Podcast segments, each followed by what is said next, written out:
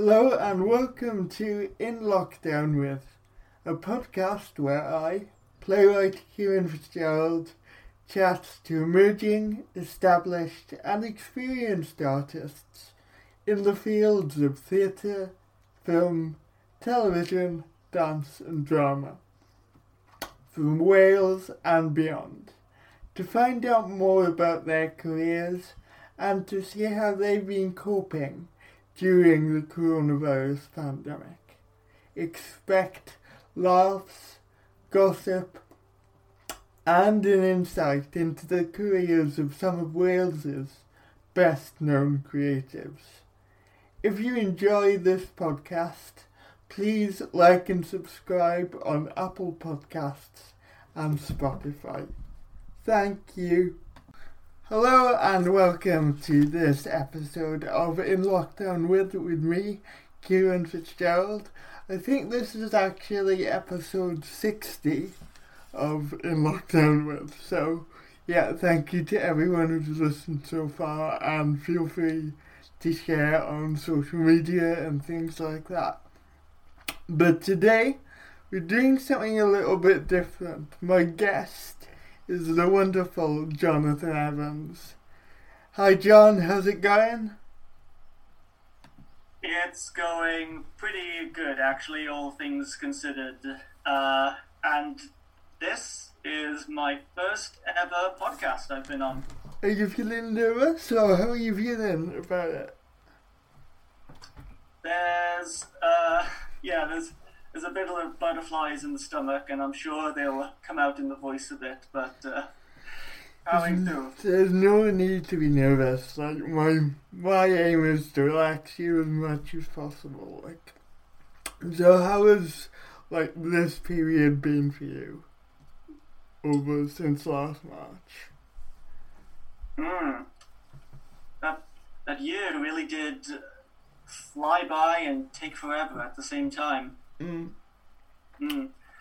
Uh, it it was challenging, but for me, it probably wasn't as challenging as most. Right. Uh, I have uh, a few friends that live in the city, and some, you know, in um, flat buildings. Meanwhile, I have a house and a garden. Not to brag, but uh, instantly that you uh, have to say, okay, your complaining isn't as big as it is some. And uh, luckily, I have lots of reading and uh, watching material, and I'm quite a um, internal person usually, so not not a big com- complaints for me. And I think having that outside space, access to outside space, has been so important for me and so many other people as well. It just has such an effect on my mental health. Like being able to get out in nature has been so so important. I think since last year. Yeah. Mm. Uh, kind of a weird parallel to draw, but like I think of like a convenience as like a water slide. Okay. It's it's really easy to go one way, but almost impossible the other. Like I like we're pro- might be old enough. I might be a little older than you, but there was a time of which I lived through where you could not be on the internet and use the phone. At I the same remember that. Yeah. Yeah. I remember oh, that. Oh yeah. And then you know what? You can be on the internet and be on the phone at the same time. Now try going back. Ooh, it's rough. Yeah. But can you imagine going through this period without the internet, without, like, even till up until five years ago where I live, I didn't have a reliable internet connection. So I couldn't watch YouTube videos, I wouldn't have been able to record podcasts like I've been doing. Can you imagine what it would have been like without the internet? That's Real, really rough. That then it would have been uh, climbing up the walls. Uh, uh, get, would have gotten weird, man. Uh, yeah. Uh, yeah. I, I don't think we even had like net. Well, uh, me, my family, my household. I don't think we even had like Netflix or Amazon Prime that long ago. So No. yeah. So I want to start by asking you the same question that I ask everyone who comes on this podcast. Jonathan Evans, how did you first get interested in theatre? in theatre, um, I think really it like going back to the absolute source. Uh, it probably happened in just being a kid and the parents taking you to pantomimes, well, Yeah. to pantomimes, and that was. I like this. This is fun, and you know the level of interaction, which probably uh, Mm. just uh, keeps you engaged. Um, I then I don't think I had uh, any specifically bigger interest, but I was at uh, Job Seekers uh, one time, Yeah. and the advisor said, "You know about this place, mess up the mess." Right. No. But uh, they said you know, their office is right over there. They're looking for people. They always do. They do things, and then uh, you know you can probably volunteer, and that and I'll contribute to your hours. Like, oh, okay. And then I went, and yeah, it um, it uh, grew exponentially from there. And so you're from Ammanford, you're from that area, but you hadn't you hadn't really heard of Mess Up The Mess before that? No, I never did, which is a little weird because um, when I first walked into the building, they uh, had a talk uh, with me, and they actually brought out their laptop and showed a video of uh, of like their Vimeo slash YouTube page, Yeah. and uh, it was from years ago, and the two people there I went to school with. Wow. So do you think maybe you would have got involved earlier on had you known that they existed? Is there a scenario where maybe Messenger need to improve their marketing strategy? Maybe I have uh, have bad friends because I was friends with one of them, but um, the other one uh, we're, we're better now. We, we just didn't go in the same circles, Mm. but it was like, man, did you tell us about this fun you're having here and getting experience? Oh, and what I love about Messenger I I've been working with Messenger recently. We just did a project with young people. It's such an Mm. open and welcoming environment. It always feels like a safe space to me to be creative, and I think when I was working up, that's what I wanted to create with the young people as someone going back who'd previously been a participant. Like, did you always feel kind of welcome and included in Wrestling Mass? Yeah. Uh, yes. Yeah, there was always uh, they were always up for hearing ideas and um, my my tastes and influences. I'm sure you gauged uh, quickly. I mean, we have I have like plenty of uh, mainstream tastes as well, but Mm. usually um, my tastes are uh, more offbeat and uh, avant-garde. Like, uh, for example, I came in like just uh, when they were filming the Broken Generation music video, and being that I was fresh out of uh, film school, I was like, yes, I want to be involved in this. And So that was a precursor to what became us proclaimed, was it? say that again. So the Broken Generation music video was that a precursor to what eventually became us proclaimed?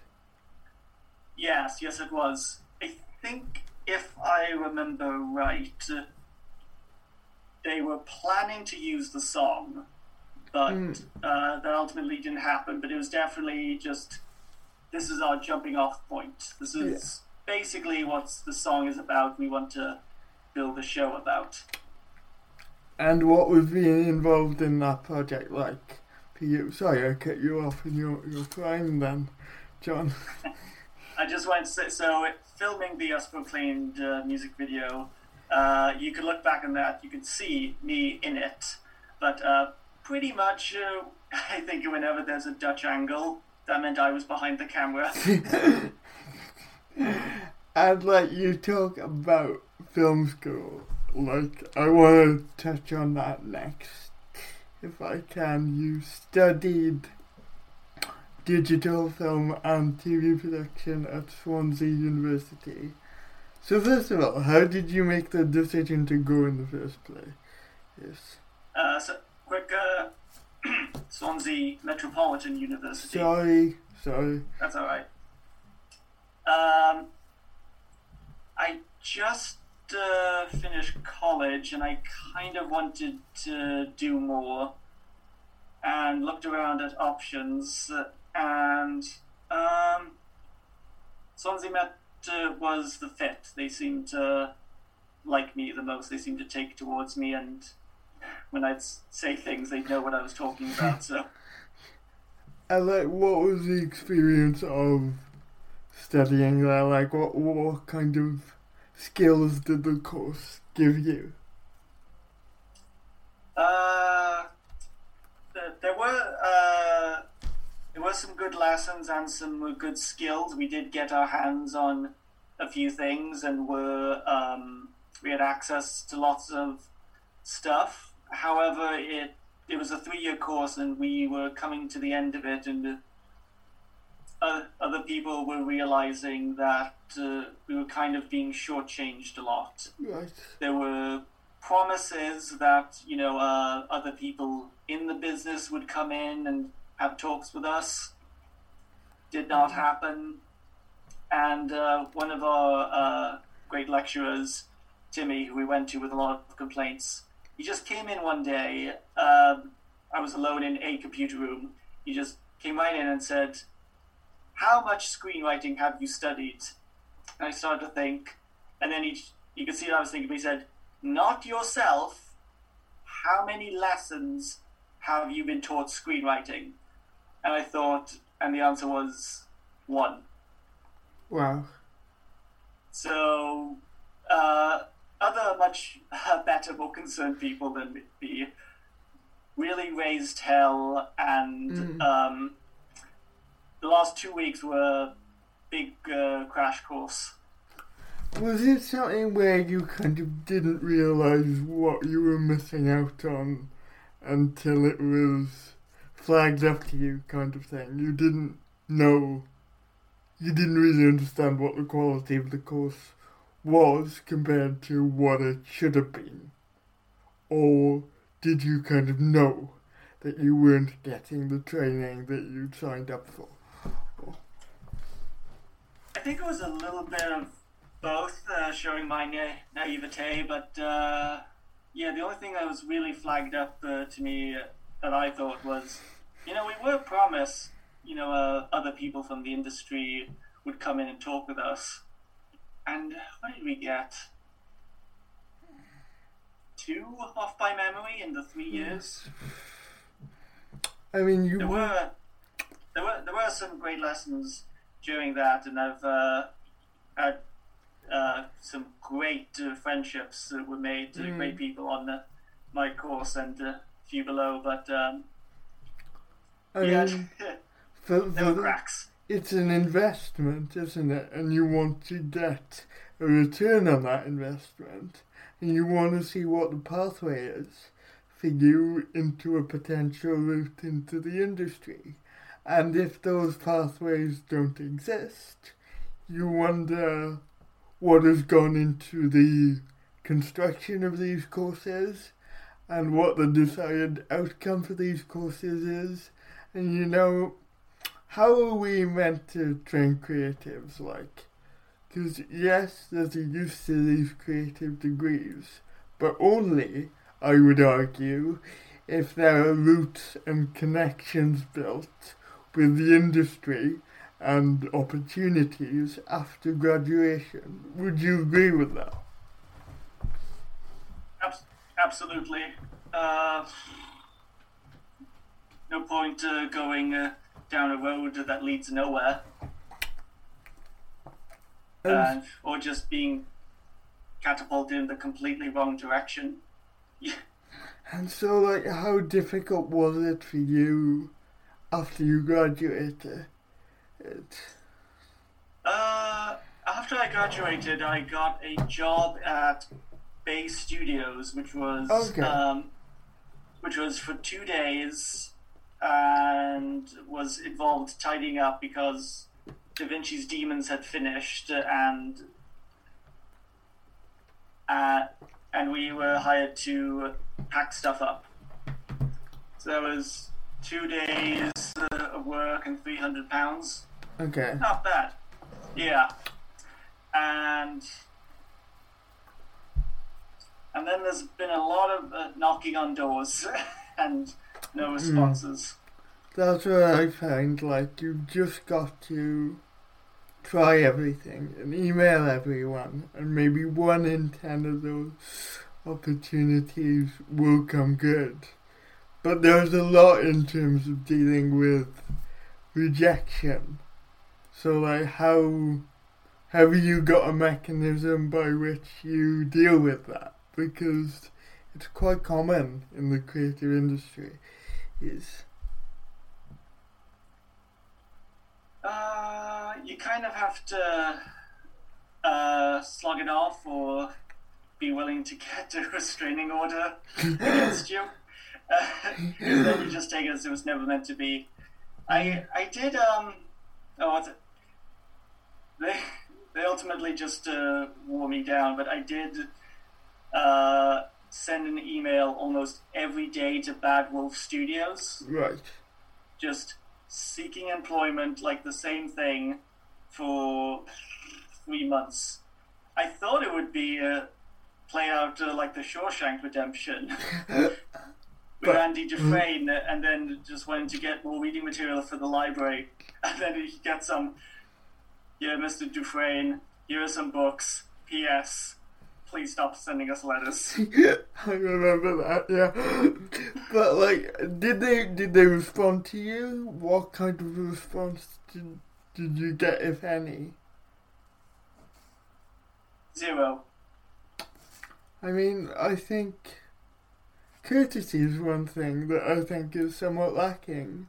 With like a lot of people have been really nice to me, have been really good to me, and most people, in fact, will respond to email and will be encouraging, even if they can't offer you anything.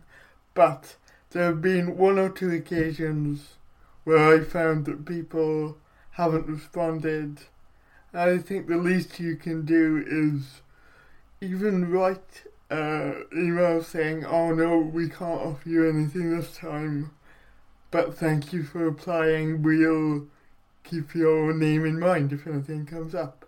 I think, Hmm. in terms of courtesy, that's the least someone can do, and that's. Yeah. I know people have got very little time, especially at the moment.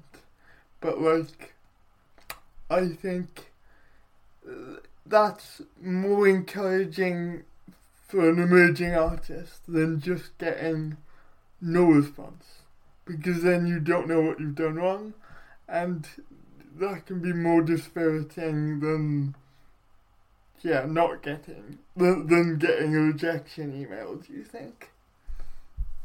Yeah, I mean, like I've uh, I've uh, had uh, plenty of those, and you know, I'm very sure they are copy and pasted. Hell, maybe, maybe frankly they're just uh, done by some little uh, little robot uh, in the corner. but um, it's it's. I mean, any super large scale industry in some way is has the slightest bit of corruption to it but but and then you know it's like certain amount of uh, if you're dealing with uh, uh, people en masse there's Yeah. going to be uh, people fall through the cracks in some way etc but it's also like you know bad wolf productions you're, t- you're making his dark materials. You can respond to this email. But on the counterpoint to that is like they're a big company. They're working on lots of things. Maybe it's just time or, or lack of time. Like if if they get 150 emails a day, are they going to be able to respond to all of them? You know, and I just think I don't know. You just gotta keep going, and it can get pretty exhausting. I think Mm. if you're only getting negative or no responses. Yeah. It uh was also I'll I'll tell this story. Uh, Okay. I won't uh, I won't name the company because uh, some of my other friends did work uh, for them and uh, had good experiences, I'm sure. But um, there was a company, um, a film company, and this was a disheartening experience where like all my friends, well not all, a bunch of my friends, uh, leaving third year, had a job lined up uh, to go work uh, on uh, a film. This this was a low scale uh, film company, a low scale film, but uh, um, they were two, two of them were going to be the writers directors, and a bunch of others were going to be uh, production uh, people in some way. Mhm. And I was like, oh, oh, great, great for them, of course. Uh, and then one of them, who was going to be the editor, said, "Hey, I need a, I need a co-editor. Anybody up for the job?" Mhm. And I said, "I'll be up for the job, please." And he said, "Sure." It's like, great. Cool. Uh, and I made a mistake on uh, said uh, person who represented that uh, company uh, was at and who was a, um, a lecturer. Not that he he was one of the guest people who came in for our crash course, so we got to know him Okay. And he attended our uh, final year screening of all our films. And I guess I didn't sell myself too well, and I uh, did admit uh, that uh, I had only recently gotten to grips with the Adobe Premiere, Mhm. and time went on, and I messaged the editor and I said, "Hey, I'm meant to be the co-editor, right? What's going on?" Ah, yeah.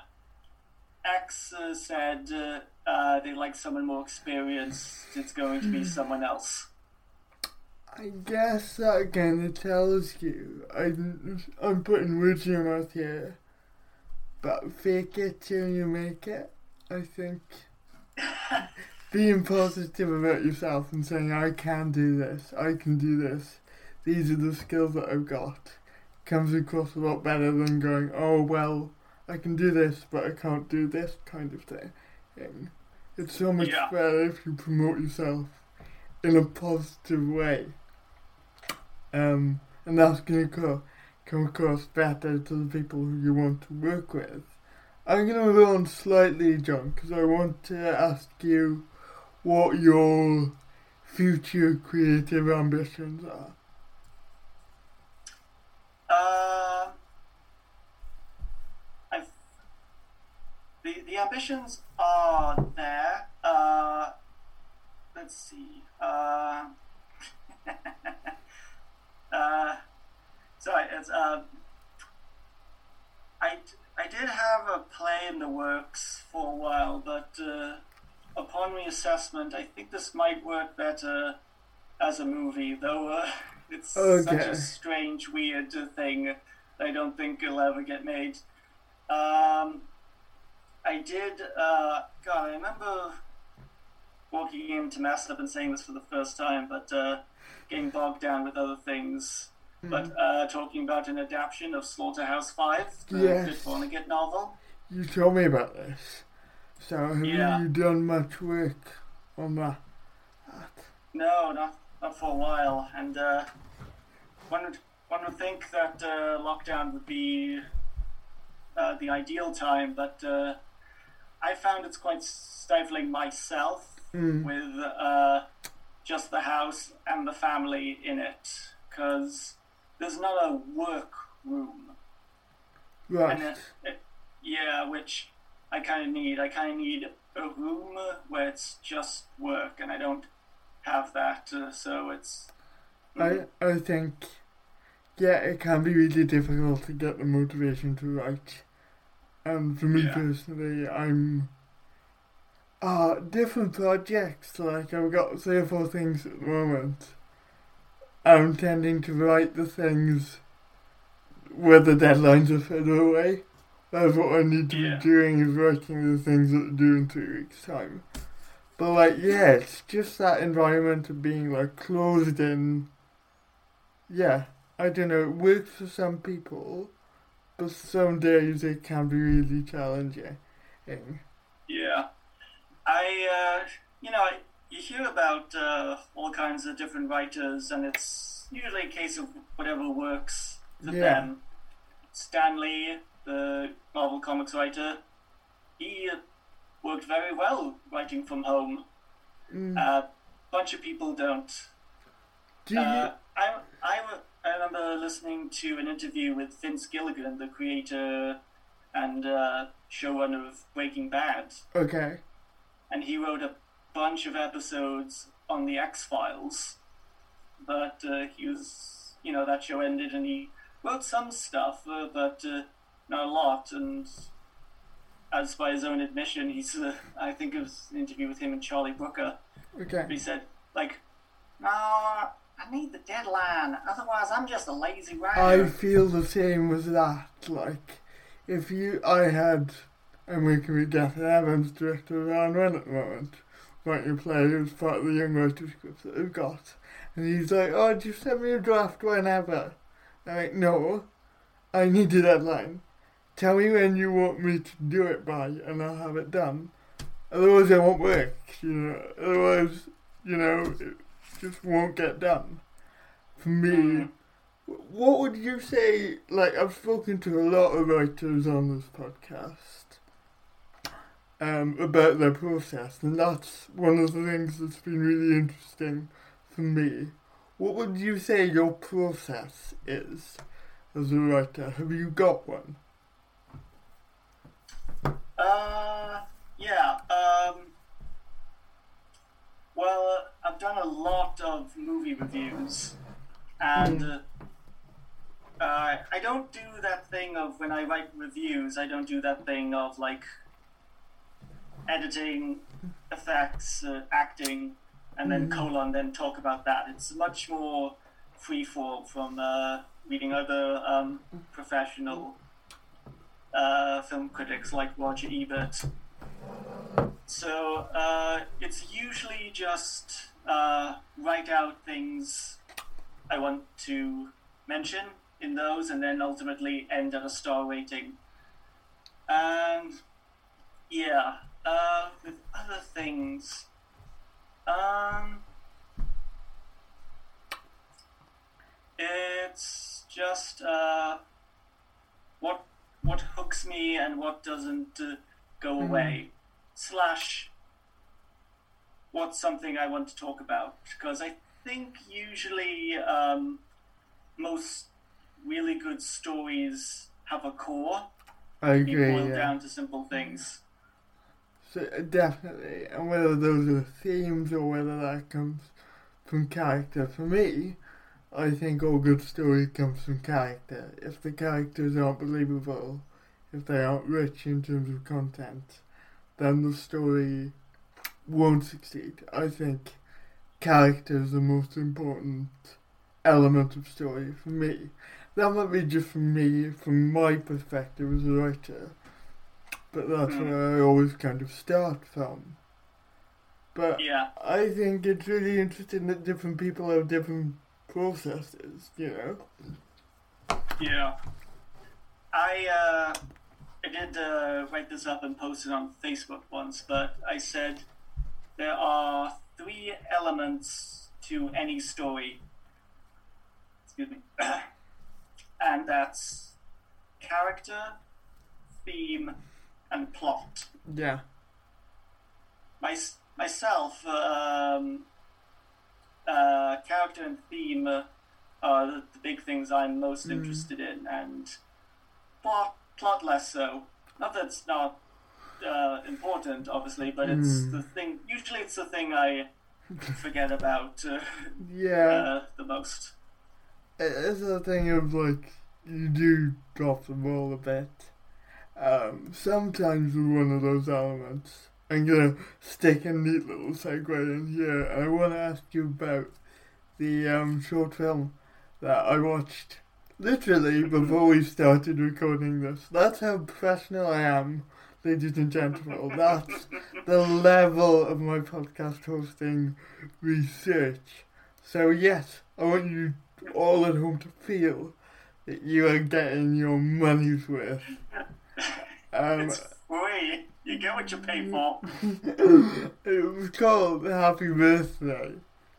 Um, and I really enjoyed it. I really enjoyed the tone of it. So, what was the process of making that short film? Uh, I made that uh, film for a friend who uh, at- attended uh, Mess Up the Mess, and she was going through, about to go through a significant birthday. Uh, I think it was 17. And I think I just saw on Facebook her birthday was coming up, and I just suddenly got an idea for this. And I think the big things about it were um, how time gets uh, or can get a bit weird and overlapping, Mm. as well as the quote, "Time is the fire in which we burn."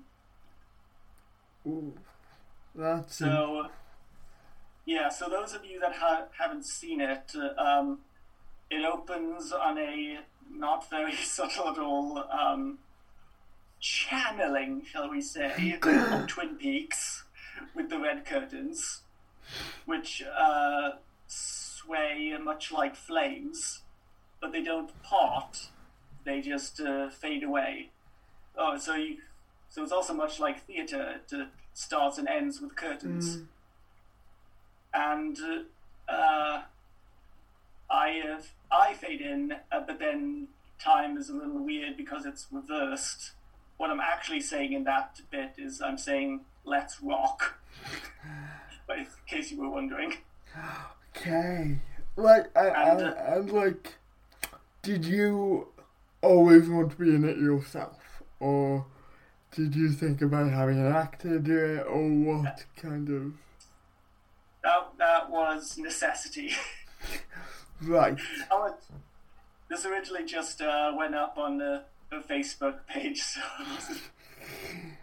I, I, I think, I think. I think you could do more with it. I think you could go for. I- uh, yeah, I, I could maybe, of course, but uh, yeah. Um, so then, and then there were other things like um, things fade in and out like a candle, and a wind-up toy, which uh, is actually actually she does have a connection to, but uh, also is something that's temporary and is connected to youth, as well as a watch uh, flashes in there again Mm. about time.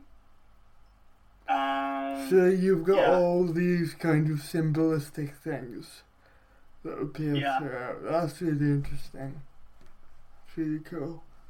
Um, and I, I'm gonna move on. Sorry, because we're Yeah. already out of time. that's time.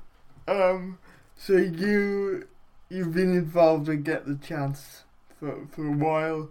Like we had, I had Guy O'Donnell on podcast a little while ago.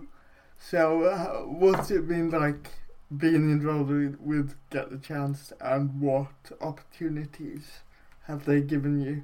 you? Uh, well, well, Guy's great. Uh, first of all, hi, Guy. Uh, Hi, Guy. Guy, Guy, when I put a new episode out, every week he shares it on his page. He's like, quality. Guy is quality. Yeah, yeah, Guy's are truly one of the good ones. Um, I think somehow my uh, movie reviewing um, was known by Mess Up, and they said, "Well, you could, uh, hey, you could be a part of Get the Chance with Guy. What do you think of that?" Uh, and just put me in contact uh, with Guy, and he got back pretty quick and said, "Hey, I like your blog. Sure." And yada yada. This is how we work. Yeah. And the only really deal was that um, that get the chance, get the written review first and for a week, Okay. which sounds totally fair to me. That sounds Yeah. good. Um, and I, I think the first one was a good one. The first one was Man of Steel, Right. which I think that movie kept me up all night, just grappling with it in my head, just wanting to write it down. Just that thing.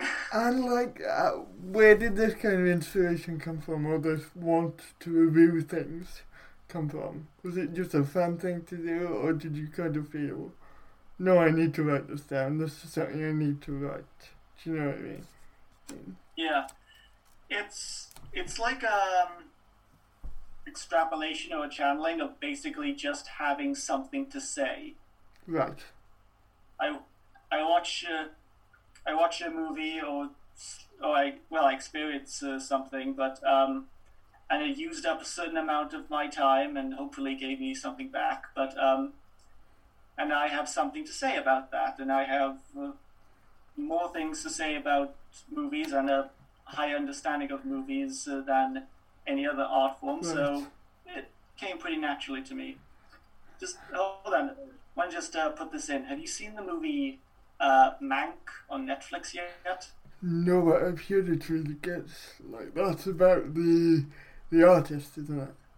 Yes. Yeah, it's uh, it's about the guy who, the co-writer who wrote the first draft of Citizen Kane, Right. and yeah, and there's a bit where he's walking uh, down a hallway with uh, like uh, an executive producer of uh, MGM or somewhere, but there's a bit uh, where the, where the guy says, "We charge for our product, uh, product like anybody else. Uh, the only difference is our customers leave with nothing more than a memory." That is powerful. Yeah. And like, in terms of, do you feel like you've improved? Your reviews have improved since you've been doing them, and has has Guy been like a mentoring figure to you? Has he given you support to improve your reviews over the time that you've been doing them? I don't think I've ever gotten um, any kind of constructive criticism from it. I guess that just might uh, mean they're um, competent enough.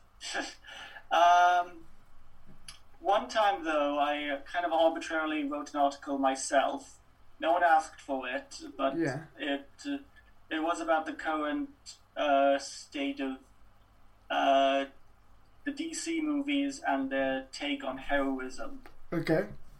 And I, uh, and in like the mid '90s, a book called Kingdom Come came out, which was about the state of heroism then, which had basically uh, reached a very cynical point, uh, and the heroes weren't really heroes. Right. And I thought, weirdly enough, that's kind of where we are now. Superman's snapping someone's neck, and you've got uh, uh, this, the Suicide Squad, which revels in the fact that these aren't heroes. And so I kind of wanted to talk about that, and uh, I said, but I submitted, say, "Hey guy, I'm writing this. Would you be interested in this?" And he said, "Absolutely." Right. And there was actually one other time when I wrote the review for American Assassin, which is an awful, hateful movie, by the way. But um, I think it was uh, on the midst, it came off the cusp of a recent uh, mass shooting.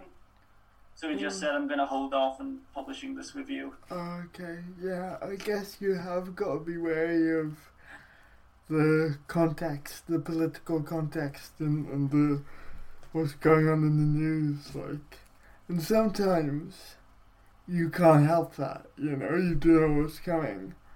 So I can see why that would have been challenging, perhaps. We're gonna talk now about some of your, just for we come to the end, time is flying, John. We're gonna spend some time talking about your kind of favourite film, TV, and theatre productions that you've seen over the last few years. So, which one do you want to talk about first? I'm gonna have you lead this. okay. Uh, uh, what about uh, how about Suspiria for the first one? Tell, tell me about Suspiria. Uh, Sus- Suspiria. This might have been a bad choice, but Suspiria doesn't hold up so well in just describing it. Uh, but that's what makes it so good as a movie. It's it came out in 1977, directed and co-written by Dario Argento Right. and and it's pretty much the way you would uh, film a fairy tale, but also kind of put into semi-modern setting. It's filmed in beautiful Technicolor with lush, beautiful lighting and a score, and it's about a school and dancing and witches and basically makes no sense, but it is a, an experience of a movie. And is it just purely the visuals of it? Or is there something to do with the storytelling that you really enjoy as well? Oh, Uh, yeah, uh, I, th- I think probably the sights and the sounds. It's there is a storytelling elements, but it's not the thing you most closely grapple onto. It, as I said, it does operate on fairy tale uh, logic, where world building is not a priority. no. And uh, does it like um take advantage of that fairy tale narrative and kind of stretch what that kind of genre gives it? Yeah. Yeah, it's uh, very much um, uh, in the spirit of uh, Grimm's uh, fairy Right. tale of expressionism and movement and sounds and just, um, yeah. Again, just uh, bare bones in terms of that, but uh, strikes uh, to like a deep core. Mm. I'm going to give that a watch after. I wa- there's so much to watch, John. It's so, like, it's difficult to find good. Like you've got to really look, even though there's so Yeah. much. Uh, Yeah. Now you are one of the very, very lucky people who got to see Hamilton live. I've Ah. before lockdown. So tell me about that. Like, because I, from what I know about you, you were a fan before you saw it. So you Mhm. listened to the album. What were Yeah. your expectations going in, and were they met? Uh, I was expecting it to fucking slap, as the kids say. uh, but I already knew the songs were going to do that. Uh, uh, but there is, of course, uh, but it's it's a new cast, uh, not the Yeah. uh, American original cast uh, from the album. So I was expecting something a little different, as you should, uh, going to see live. Otherwise, you could just turn your speakers up. Yeah, exactly. Yeah, I, uh, I, I don't know what my expectations were exactly, but uh, um, I, of course, fell in love with the choreography and how things were visualized. I don't think I uh, even knew that this was a thing, but they had a revolving stage. Oh, I love it when they do that. Uh, that Yeah. like they do it at the national, like, and that's amazing. I'm I can't wait to see Hamilton when, when Yeah, there's have, lockdown. uh, it's it's actually uh, two circles, so it's a big Right. circle, but then there's like two circles that can go different ways within it. That's cool. So like, Yeah. so it wasn't Lin Manuel Miranda. It wasn't Leslie Odom Jr. in it. What did you Hmm. think of the British performers who took those roles? Uh, re- really, good. They uh, sung them well. They, uh, you know, they hit their marks. Uh, the, uh, the the guy who played uh, King George uh, added some uh, hilarious like shoulder movements uh, to Oh. it, but uh, uh, he's he has to be locked down uh, though uh, because you know he's wig, crown, and the cloak, uh, so it doesn't lend itself well to choreography. Can you imagine how hot it is under that costume? Good job, he's only on for a small, small part of the play. Luckily, he doesn't have to move that much, but uh, yeah, some of them with all those coats and things.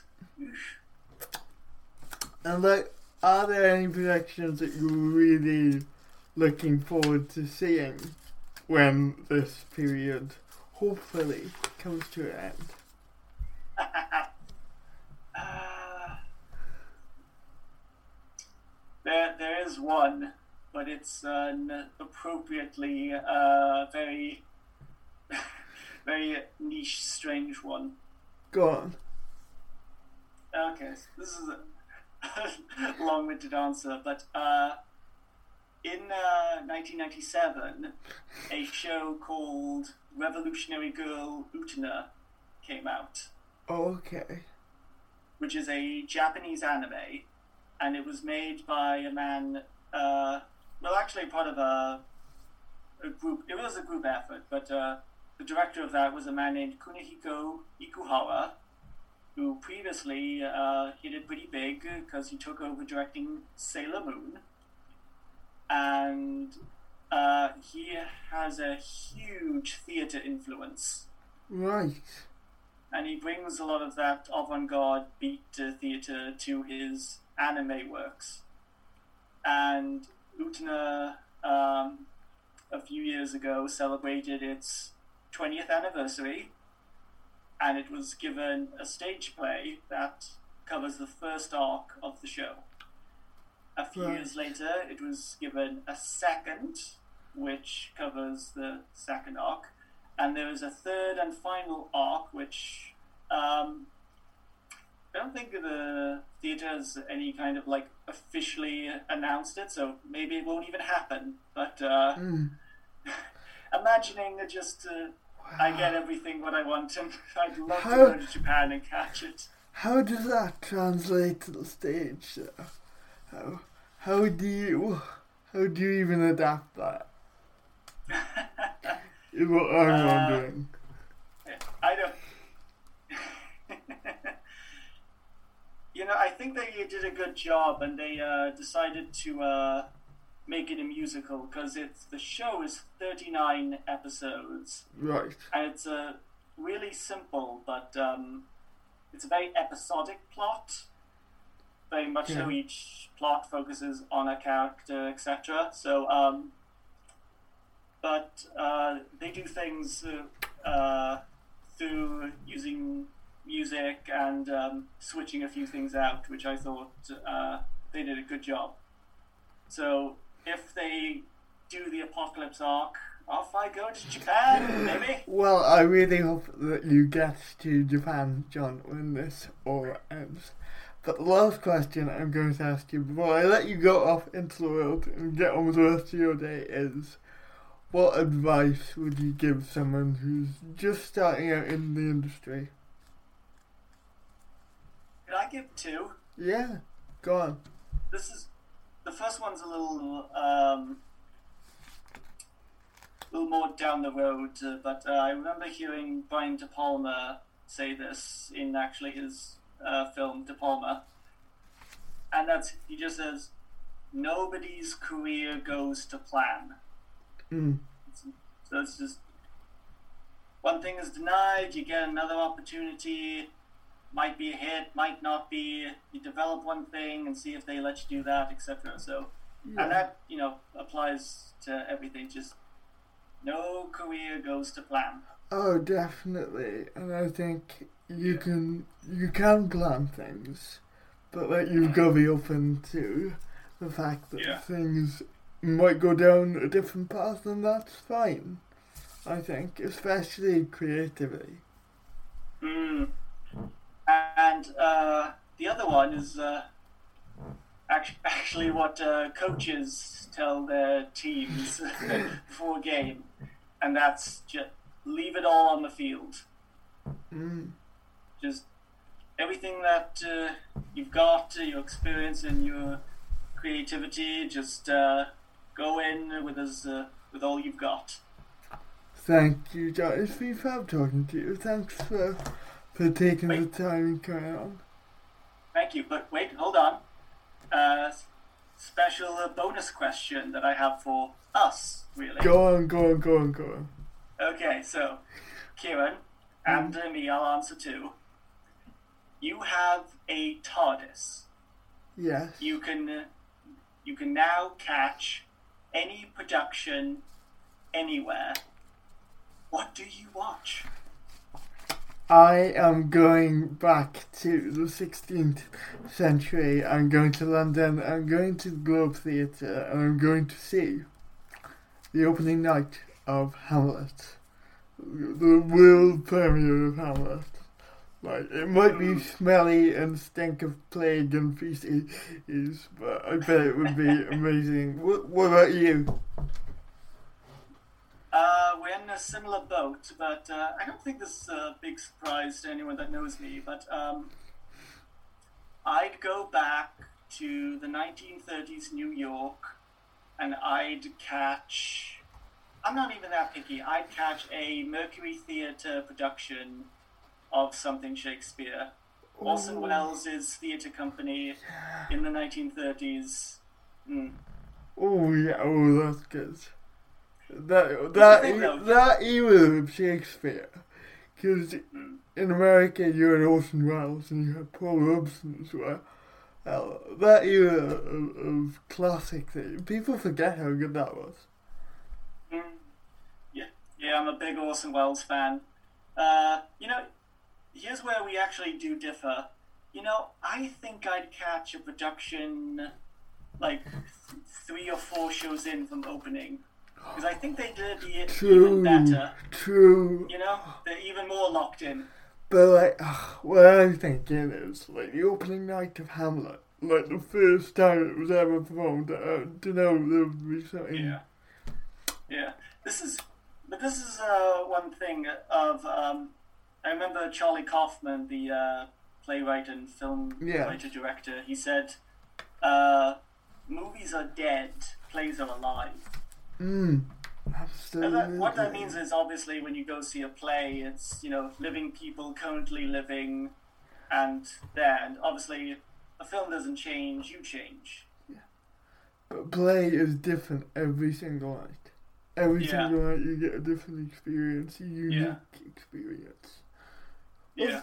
But it's just uh, uh you know you, you see a film uh, and it's like i was there opening night same film yeah, absolutely. play play i caught i caught the third showing the first the uh 40th I, I I- know some people go for a long time And, and always different and you talk to someone and they have a completely different experience to you and you've seen the same show. That's the magic of theatre. I think I speak for both of us when I say I can't wait for theatres to reopen, hopefully later this year. But it's been wonderful having you on. Thank you so much Thank- for giving up your time. But I think that's about it from this episode of Lockdown With. On the next episode of In Lockdown With, my guest will be the actor Sharon Morgan. She's appeared frequently in Pobol y Cwm and lots of Welsh language Theatre Canada. He'll come in Sherman and is very experienced over a 50 plus year career and I'm very excited about interviewing her. But for now, it's goodbye from John.